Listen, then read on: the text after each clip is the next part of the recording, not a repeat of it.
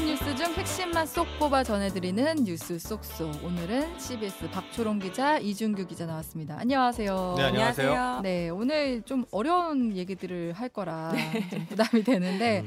SG 증권발 주가 폭락 사태로 촉발된 주가 조작 의혹 정말 일파만파 커지고 있습니다. 음. 지금 투자자들을 모집해 주가 조작 범죄를 저지른 혐의로 라더견 H투자 자문사 대표가 구속되기도 했고요. 네. 관련인들에 대한 수사가 진행 중인데요. 이번 사태에서 향후 주목해야 할 문제 들 뭔지 우리 한번 하나씩 알아볼게요. 그러니까 네, 이게 연예인도 얽혀 있고 관심은 많았는데 맞아요. 알려고 하면 좀 어렵더라고요. 어려워요. 우리 박초롱 기자가 네. 쉽게 잘 풀어주시면 좋을 것 같아요. 일단 이 주가 조작을 의심받기까지 음. 어떻게 된 건지 설명 부탁드릴게요.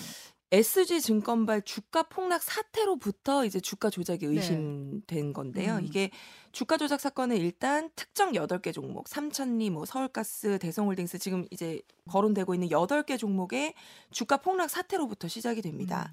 음. 지난달 24일에 이 8개 종목이 장 개장 직후에 공통적으로 일제히 하한가를 막 치는 어, 거예요. 하한가면 음. 30% 그쵸, 마이너스죠. 네. 근데 계속 폭락해서 일주일 동안 계속 증발을 하기 시작하는데 어.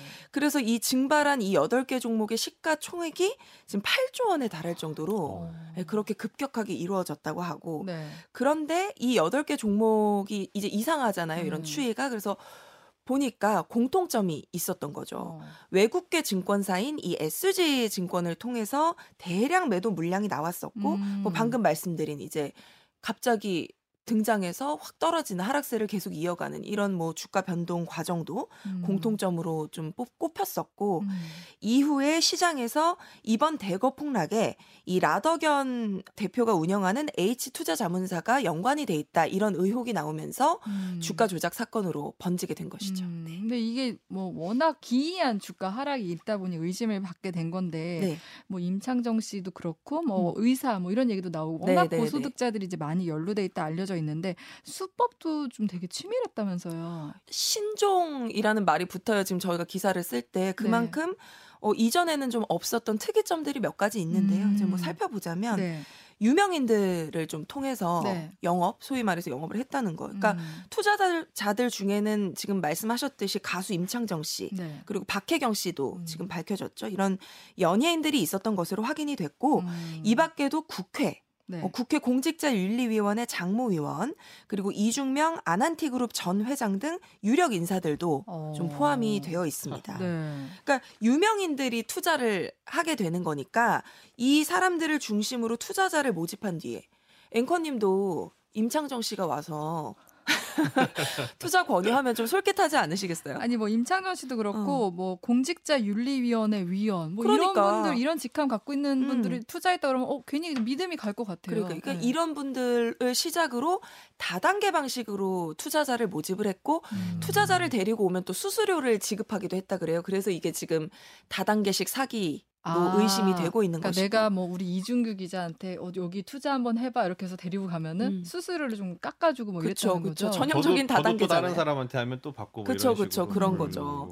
그래서 이 사람들이 이렇게 투자자들을 모집을 해서 음. 주가 조작을 어떻게 했냐면 네. 일단은 금융당국 추적을 피하기 위해서 이 투자자 개인 명의의 휴대전화랑 개인 정보를 넘겨받아요. 음. 이해가 좀 잘 안 되는 그쵸. 지점이기도 했는데 네. 그냥. 줘요. 내 어. 휴대전화와 내 개인 정보를. 그러면 그만큼 믿었다는 거네요. 그렇죠. 그만큼 믿었다는 음. 것이고 그래서 이제 종목을 고른 다음에 윗선이 지시를 하면 주식 시장이 이제 개장하고 마감하고 이 시점에 맞춰서 네. 매매 물량이나 호가를 조절하는 식으로 음. 주가를 어 형성을 했다는 것인데 네. 워낙에 이제 투자자들이 많았기 때문에 한꺼번에 그 주식 시장 개장 때 들어가고 빠지고 이게 한꺼번에 되니까 대량으로 아, 되니까 네. 쉽게 이제 가격을 조절할 수 수가. 있게 된 네. 것이었죠. 음. 그리고 이제 이 사람들이 그 거래 전에 특정 종목 뭐 매수 매도 수량까지 이제 미리 꼼꼼히 정해서 행동에 딱 들어갔고 음. 미리 만든 스케줄에 따라서 일사불란하게 움직였다고 하고요. 네. 직원 한 명당 뭐 휴대전화 8대 정도를 이제 관리를 하면서 아. 굉장히 체계적으로 움직인 정황들이 좀 속속들이 음. 드러나고 있거든요. 네. 게다가 이런 주가 조작이 보통은 단기간에 음. 이루어지거든요. 근데 이분들은 정성을 들였어요. 3년 정도 전부터 아. 천천히 주가를 끌어올리다 보니까 사실은 금융당국도 이게 이상 신호를 좀 감지하기가 어려웠던 거죠. 그러니까 이게 이번 사건의 특이점이더라고요. 보통 네. 이제 단기에 급등하고 그럼 음. 사람들이 주목하니까 또 다른 일반 투자자들도 음. 들어가고 이러는데 여기는 꾸준히 오르다 보니까 그렇게 감시망을 일종의 감시망을 피한 거잖아요. 그렇죠, 맞아요. 근데 이번에 이번 사태 그러니까 주가가 폭락하게 된 또 그 원인 중에 하나로 음. CFD라는 게 꼽혀요. 음. 근데 CFD라는 거 너무 생소하거든요. 이게 뭐죠? 어렵죠. 네. 이게 이 사람들이 라 대표 같은 사람들이 투자자 명의의 증권사 계좌를 이용해서 차익 결제 거래라고 하거든요. 이 CFD를 음. 이용을 해서 이제 들어간 거예요. 네. 시장에. 음. CFD라는 것은 현물 주식을 내가 보유하지 않은 상태에서 기초 자산의 진입 가격과 청산 가격 간의 차액을 현금으로 결제하는 장외 파생 상품 거래를 네. 의미합니다. 그러니까 쉽게 말씀을 드리자면 네. 특징 한 가지 일단은 레버리지를 일으킬 수 있어요. 그러니까 음. 내 지금 내가 돈이 없어도 음. 레버리지를 일으켜서 거래를 할 수가 있다는 거예요. 음. 예를 들면 한 주에 10만 원짜리 주식의 증거 금률이 50%다 이렇게 가정을 음. 하면 일반 주주들은 이 주식이 한 주에 10만 원이니까 네. 10만 원을 주고 사야 그쵸. 되죠. 근데 CFD로 들어가게 되면 증거금 5만 원으로 음. 한 주에 대한 권리를 얻게 되는 거예요. 어. 50%라고 했으니까 네, 네. 그렇게 되면 만약에 이 주식이 내가 들어가고 나서 10만 원짜리가 12만 원으로 올려 올라요. 음. 그러면 일반 주주는 내가 10만 원이 들어, 들어가고 나서 12만 원이 된 거니까 2만 원의 음. 수익률이 나는 것인데 CFD로 투자를 하게 되면 5만 원으로 두 배. 두배 이상의 수익을 얻게 되는 음. 것이죠. 그러니까 수익률 측면에서 굉장히 큰 차이가 있는 것이고 네. 그래서 내 손에 돈이 없는데도 어쨌든 큰 어. 수익률을 거둘 수 있는 것이니까 이게 네. 인기가 되게 많고 어. 음. 정해진 증거금률을 유지를 못하면 네. 바로 반대 매매를 통해서 처분이 되거든요. 음. 증권사에서 처분을 해버려요. 어. 강제 청산이 되기 때문에 네. 그래서 이제 이번 주가 폭락이 특정 계기로 지금 해당 종목 주가가 하락하니까 아. 증거금이 부족하게 돼서 증권사들이 반대 매매를 해버리고 음. 그래서 지금 폭락 사태가 한꺼번에 커졌다. 이렇게 음. 지금 사실 분석을 하는 게 네. 예, 이성적인 분석일 것 그러니까 같아요. CFD라는 게 적은 돈으로 음. 수익을 크게 낼 수 있는 이점이 있지만 증권사에서 반대 매매를 이제 자동으로 뭐 어느 음. 정도 이상으로 떨어지면 할 수 있기 때문에 투자자들이 내가 팔겠다고 하지 않아도 그냥 팔리는 거잖아요. 네. 그렇다 보니까 지금 이 하락 시장에서 그게 더 어떻게 보면 더 촉발을 시켜서 더 크게 하락했다. 음, 그렇죠, 그렇죠. 그리고 이 CFD의 특징이 이제 우리나라 국내 증권사들이 외국계 증권사를 통해서 그러니까 한 번 더 거쳐서 CFD 거래를 하게 되는 것이거든요. 네. 아. 그러니까 실거래자가 사실 딱 나오지 않아요. 아. 그러니까 예를 들면 뭐 내가 유명인이야, 내가 유명 어. 가수인데. CFD를 통해서 거래를 하면 레버리지의 어떤 이점도 있지만 내가 시, 직접적으로 드러나지 않으니까 사실상 사람들의 눈을 한 단계 피할 수 있게 되다 보니까 아. 그런 점들도 이 주가 조작단이 좀 이용을 했을 것이다. 그러니까 실질 현금이 없어도 자금 여력만으로 투자할 수 있는 데다가 또싼 음. 가격에 들어갈 수 있고 그다음에 신분도 감출 수 있고 음. 그럼 이런 장점들이 있어 보니까 잘 쓰이는 건 좋겠는데 맞아요. 잘 정리해 주셨는데 진짜 위험, 그런 위험성의 점들. 문제가 이게 터져서 문제가 그쵸. 된 거고. 그러나 주가 조작단에서는 이런 위험성을 제대로 고지하지 않았을 가능성이 아. 있고 혹은 뭐 지금 뭐 논란이 있지만 이분들도 뭐 알면서 들어왔을 수도 있고 어. 뭐 여러 가지 의견이 분분한 상황인 아. 것이죠. 어, 네. 어떻게 보면 신분을 감출 수 있다는 점 때문에 연예인이나 이런 좀 고소득자들이 음. 더 많이 들어갔을 맞아요, 수도 있겠어요. 맞아요. 근데 지금 라더간 대표는 일단 혐의를 부인하고 있잖아요. 네. 음. 지금 정상 투자였다고 주장을 해요. 네. 주가 조작 혐의 부인하고 있고 좀 법원에서 자기는 따져보고 싶다 이렇게 음. 얘기를 하더라고요. 저희 네. 경제부와도 이제 인터뷰를 했었는데, 음. 근데 이 사람이 또 재밌는 게 이번 하락으로 수익이 난 사람이 네. 범인이 아니겠냐고 하면서 한 사람을 콕 집습니다. 어. 이게 김익래 다우 키움 그룹 회장이고요. 어. 이 사람을 저격을 해서 난 이 사람이 의심된다. 난 아니야. 오, 오히려 이렇게 얘기를 해버린 거예요. 근데 네. 이게 또 사실 또 없는 얘기는 아닌 게. 음. 이 김익래 회장이 주가 하락 이틀 전인 지난달 20일에 네. 다우데이터 주식 605억 원어치를 블록드렸거든요. 네. 시간 외 대량 매매를 했는데 음. 시장에서는 김 회장이 이번 폭락과 관련된 정보를 알고 음. 미리 팔아버린 거 아니냐. 네. 이런 의혹이 좀 일고 있고 뭐 음. 사실 그런 의심이 합리적 의심이 좀 들 수 있는 상황이기는 하죠. 네네. 그래서 라 대표도 이 같은 점을 지적을 하면서 김 회장이 어떤 특정 세력과 좀 공모를 해서 음. 주가를 떨어뜨린 거 아니냐 이런 의혹을 제기를 한 것이고요. 네. 근데 김 회장 측은 지금 강하게 부인을 하고 있어요. 이분 지금 계속 논란이니까 기자회견하고 음. 지금 회장직에서 물러났거든요. 네. 근데 물러나면서도 아니다. 음. 어, 이 지금 시장에 일고 있는 이런 의혹 아니다. 나는 그냥 적법한 절차에 의해서 했고 지금 주식 매각 대금 이것도 사회에 환원하겠다. 이렇게 어. 얘기를 한 상태입니다. 뭐이 부분은 진짜 수사를 통해서 밝혀져야 네. 될것 같은데 지금 뭐 라데프야 법적 책임을 면하기 어렵겠지만 이제 또 이번 사안과 관련해서 마- 가장 많이 나왔던 질문이 음. 투자한 사람들이 피해자로 볼 수 있는 건가? 임창정 씨는 피해자인가 가해자인가? 뭐 이 얘기 많이 하잖아요. 어, 음. 그건 어떻게 봐야 되는 거예요? 아, 이게 참 저도 궁금해요. 이게 휴대전화 가져갔는데 사실 휴대전화랑 개인정보를 알려주면서 거래를 하는데 내가 이게 불법 거래가 아니라고 의심을 할 수가 있나요? 나는 음. 예, 저는 이 부분이 이 부분부터가 좀 의심이 되더라고요. 근데 네. 뭐 어쨌든 일부 투자자들이 자기들은 공범 아니다. 음. 거액의 손실을 본 피해자일 뿐이다라고 주장을 하고 있고 네. 그래서 사기죄로 지금 공동 소송 들어갔어요. 그래서 음.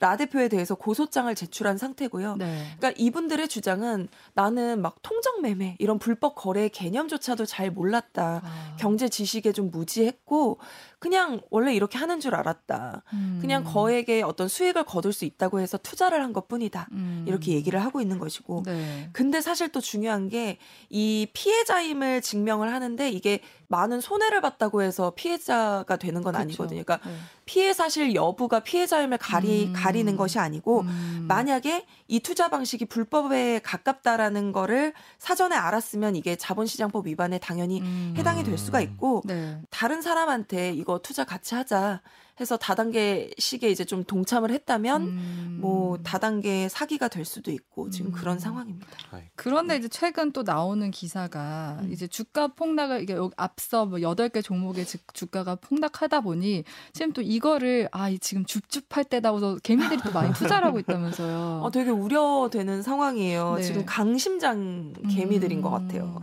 음. 이분들이 지난달 24일부터 지난 3일까지 네. 지금 그 집계된 통계를 보면 지금 SG 증권발 주가 조작 연루된 7개 종목을 조사를 해봤더니 3,300억 원가량을 어. 순매수했다 이렇게 나타났어요. 네. 뭐 삼천리 839억 원, 뭐 다우데이터 613억 원, 뭐 이런 식으로 억대로 지금 막 사들이고 어. 있거든요. 이게 지금 임창정 관련주로 해가지고 막 주식 관련 카페 막 가면 음. 불안한데 샀어요 이렇게 얘기하시는 분들 되게 많아요. 어. 임창정 관련주로 지금 뜨고 있단 말이에요. 이게 오히려 주의해야 되는 주식이 아니라 관련주로 뜨고 있다. 네. 근데 주가 급락 후에 지금 단기적으로 기술적인 반등이 음. 보통은 있으니까 그쵸. 이제 이런 거를 좀 노리시는 투자자들로 보이는데 음. 주의하셔야 됩니다. 네. 지금 투자 업권에서는 이게 하락하는 주식을 저가 매수 기회로 삼으, 삼으면 이거 진짜 굉장히 위험한 결과로 이어질 수 있다. 이렇게 계속 연신 음. 경고를 하고 있거든요. 음. 주의하셔야 됩니다. 네. 사실 기본 심리 그런 게 있는 것 같아요. 저도 사실 그 사건을 보면서 느낀 음. 부분인데 아니 이 회사들이 망할 것 같진 않아. 음. 근데 주가가 폭락을 했어.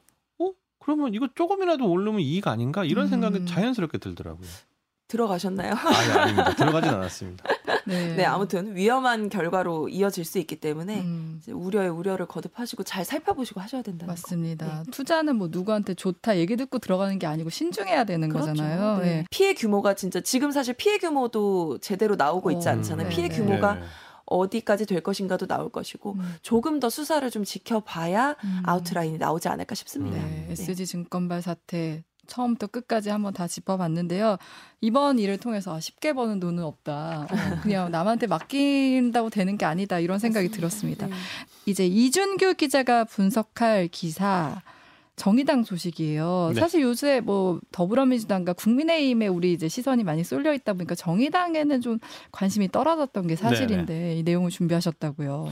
지금 뭐 대선 이후에 뭐 두 당 말고는 뭐 다른 당 어느 당도 좀 이슈가 되지 않고 음, 있으니까 네. 뭐 없는 당인가 싶다가도 가끔 이렇게 소식이 들려오면 좋지 않은 소식이 대부분입니다. 어, 정의당 같은 경우는 이번 주에 좋지 않은 소식 뭐가 있었던 네. 거예요? 원내대표를 뽑는데 네. 이제 배진규 의원이 선출이 됐어요. 음. 근데 배진규 의원이 원래 내정자가 아니고 내정자란 표현도 웃기죠. 원내대표는 선출하는 거니까 그쵸. 경선을 하는 게 맞는데 네. 생각해 보면 여섯 명밖에 없기 때문에 음. 경선을 안 하고 그 동안에는 이제 돌아가면서 하자 이런 아. 식으로 운영이 되었었거든요. 네. 그래서 이번 순서가 장혜영 의원이었는데. 오. 배진교 의원이 된, 돼서 재, 이게 좀, 어, 이게 왜 그렇게 됐지라는, 그리고 알고 봤더니 그게 당 내홍이 굉장히 좀 깊어진 상태다. 음. 그런 부분들 좀 분석해 드리려고 합니다. 근데 왜 진짜 다섯 명 의원이 돌아가면서 하는 건데 배진교 의원이 된 거예요? 네. 이게 당 자체가 이제 작고 이제 그 선명성이 굉장히 강한 당이잖아요. 음. 특히 이제 보수당에게 대응 대항하는 그런 당, 그다음에 네. 어떤 가치나든지 이념 이런 부분들도 굉장히 명확하고 그래서 그 외부에 대한 어떤 역량을 집중하기 위해서 내부적으로는 좀 다투거나 이러지 아. 말자라는 그런 부분도 있고 네. 그 다음에 이제 이 여섯 분밖에 안 되다 보니까 음. 뭐 당원들이야 당연히 그거보다 많, 많지만 그 경선을 하게 되면은 친소 관계, 음. 그다음에 이해 관계 이런 것이 얽혀가지고 이제 뭐 뭐 나 좀 도와줘라 음. 이렇게 하면서 선거 운동이 되는데 이게 만약에 뭐 두 분이 출마한다고 하면 음. 두 분이 나머지 네 명에 대해서 무슨 로비를 하겠어요. 어. 사실상 로비가 네. 불가능하죠. 그런 것들 때문에 이제 그렇게 하지 않아서 음. 이제 그렇게 돌아가면서 이제 이거를 원내대표를 맡았었는데 네. 문제는 이제 배진규 의원이 요번이 세 번째 원내대표거든요. 어. 그세 번째가 이제 그 전 국회 이게 아니라 요번 21대 국회에서만 세 번째를 하, 게 된 겁니다. 이제 3년 정도 사이에 벌써 세 번째라고 음. 하면은 네. 다른 의원들이 못한 거잖아요. 그렇죠. 네. 그러니까 첫 번째 21대 국회 열리자마자 선출이 돼서 이제 활동을 하다가 네. 당 대표 선거한다고 음. 출마한다고 3개월 만에 그만뒀어요. 중간에 예. 네. 그만둬가지고 이제 강은미 의원이 이제 그 남은 기간 맡아서 하다가 아. 예. 그 다음에 이제 당 대표가 이제 안 됐었죠. 네. 김종철 전 대표가 됐다가 그래서, 그래서 다시 그 다음에 원내 대표가 다시 선출이 되고 음. 그 다음에 이제 이은주 의원이 이제 최근 1년 동안 하다가 네. 다시 요번에 장혜영 의원 차례인데 어 의원 안 됩니다. 제가 음. 하, 고 싶어요. 이렇게 손을 든 거죠. 어 그렇게 되면은 좀 비판 여론도 음. 많을 것 같은데. 맞습니다. 이제 뭐 처음에 발표로는 되게 자연스럽게 장혜영 의원이 출사 출마 의사를 철회를 했다. 네. 그래서 배진규 의원이 음, 선출이 됐다. 어쩔 수 없이 된 예, 거다. 이렇게 발표를 네. 했는데 근데 알고 봤더니 그게 아니에요. 장 의원이 직접 폭로를 했습니다. 음.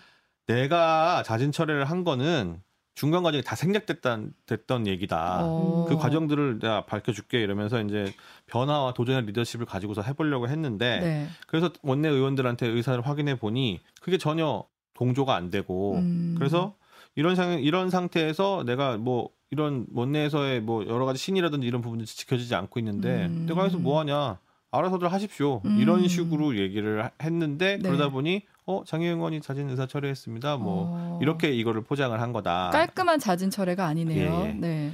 그리고 이제 쉽게 말해서 아 너 하고 싶은 대로 해. 이거 나간 거는 어 저게 정말 하고 싶은 대로 하라는 거냐? 네. 그렇지 않지 않습니까? 어. 네, 그런 얘기고. 네. 그다음에 이제 결을 같이 하는 의원이 류호정 의원인데 네, 네. 류호정 의원이 이제 아니 뭐 변화 도전 안 된다. 뭐뭐 음. 뭐 이러면은 뭐 잘못된 거 아니냐. 네. 뭐 이거 뭐 이런 식으로 대응하게 되면은 아니 도대체 우리가 그동안 얘기해 왔던 음. 양당 극복하자. 네. 그다음에 새로운 정치 음. 뭐 이런 거 하자고 했던 얘기들 어떻게 할 거냐 이런 식으로 말을 하면서 장혜영 의원이 혼자 그 얘기를 한 게 아니고 음. 그 내막에 실제로 그런 게 있었다. 이런 식으로 또 반증을 하긴 했습니다. 그럼 지금 장혜영 의원과 유호정 의원이 거기에 대해서 좀 반발을 하고 있는 것 같은데 네. 다른 네. 의원들은 어때요?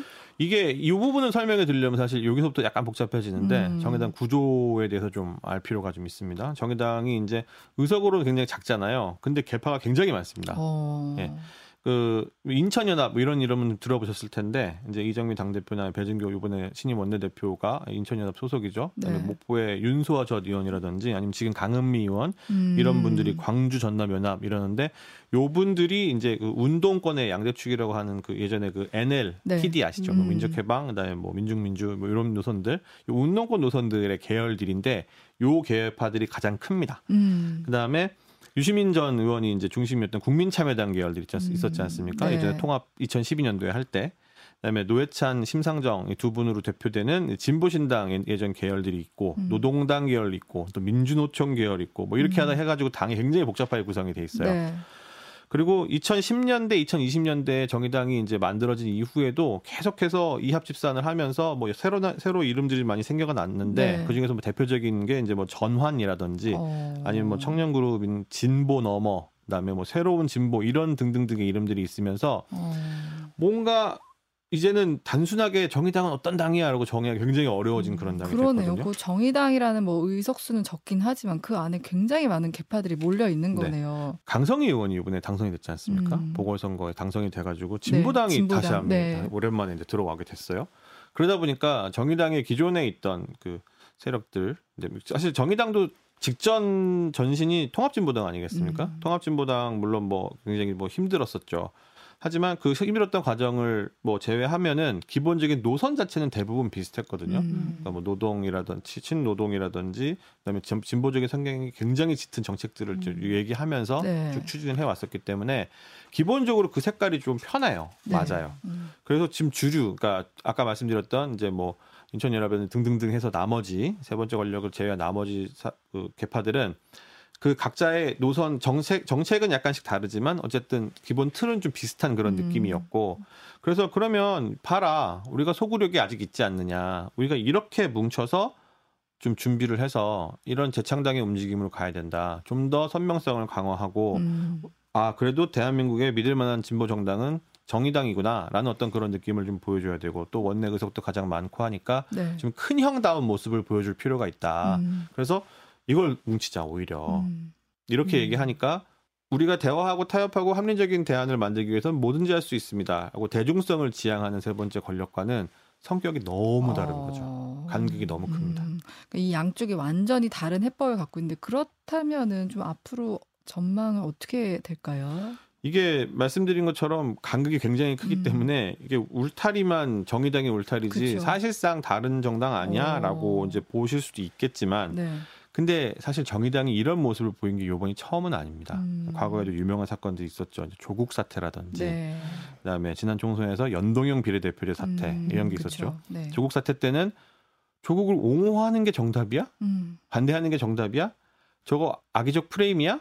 아니면 저거 진짜 자기 이익, 이권 챙기려고 착한 척 하다가 응, 뒤통수 때린 거야? 이런 거 가지고 엄청 박터지게 싸웠는데 네. 결국 결론을 못 냈어요. 음. 그리고 연동형 비례대표제 같은 경우에는 연동형 비례대표제는 사실 정의당이 굉장히 노력해서 만든 산물인 건 맞지만 어쨌든 뒤통수를 맞지 그쵸. 않았습니까? 네. 예. 예, 거대 양당이 비례대표를 위한 위성 정당을 위성 만들어 가지고 네. 근데 그나마 민주당은 손을 내밀긴 했어요. 음. 야, 우리 같이 하자. 그래서 개파별로 뭐 나눠줄 텐데 너네 선순위 몇 석까지 보장해줄게 이런 식으로 이제 음. 설득을 했단 말이죠. 근데 이게 야합 아닙니까 쉽게 음, 말해서 그쵸. 예, 굉장히 네. 나쁜 행동이니까 당내에서 음. 또 엄청 치고받고 싸웠어요. 아니 의석을 늘리는 게 중요하잖아. 음. 무슨 소리야? 네. 그 국민 사기치는 거 아니야? 이런 식으로 음. 싸운 이런 식의 갈등이 항상 있었는데 네. 문제는 그때마다 당원 게시판이 막 터져 나가고 어. 그다음에 뭐 SNS 막 폭발하고 이러면서 엄청나게 싸우고 치열하게 토론하는 것까지는 좋은데 네. 문제는 그걸 봉합하는 리더십이 없었단 말입니다. 아. 그러니까 이게 개파들이 모여서 예전에 그 음. 통합진보당 같은 경우도 당 대표가 4인 공동체제였어요. 네. 그러니까 개파를 인정해 주는 건 좋은데 음. 솔직히 네 명이서 어떻게 의견을 모으겠습니까? 음. 안 모이죠. 네. 그러니까 이런 리더십이 부재하다 보니까 이런 식으로 또 흐지부지 되는 거 아니야? 라는 어. 생각이 들 수밖에 없고 네. 그리고 장혜영 의원하고 그다음에 류호정 의원 같은 경우는 비례대표지 않습니까? 네. 비례대표 예전에 뭐 탈당 사태 보셔서 아시잖아요. 음. 자기가 저 어, 못하겠어요라고 탈당을 하는 순간 의원직이 상실이 돼요. 그렇죠. 네. 이게 출당이 아니기 음. 때문에. 그래서 결국은 못 나, 현실상 못 나오거든요. 왜냐하면 현직 의원 프리미엄 가지고 선거를 치러야지. 그렇지 않습니까? 그래서, 아, 이게 또 애석하게도 예전처럼 막 지금은 이렇게 이렇게 음. 보이지만 몇 달 지나면 또 흐지부지 되는 거 아니야? 이렇게 회의적으로 보는 시각들이 당내에도 굉장히 많이 있고 총선이 이제 11개월 앞이기. 때문에 네. 언젠가는 뭐가 나와야 되거든요. 음. 한 번쯤은 뭐가 나와야 되기 때문에 그 시기쯤 가서 다시 한번 살펴볼 필요가 있지 않나 이렇게 생각이 듭니다. 어떻게 보면 당내 이거를 좀 조율하고 통합할 리더십, 그러니까 어른이 없는 것 같다는 생각도 들고요. 그래서 각자 목소리를 내는 것 같은데 오늘 뉴스 쏙쏙은 여기서 마무리할게요. 오늘도 두 분 나와주셔서 감사합니다. 감사합니다. 감사합니다.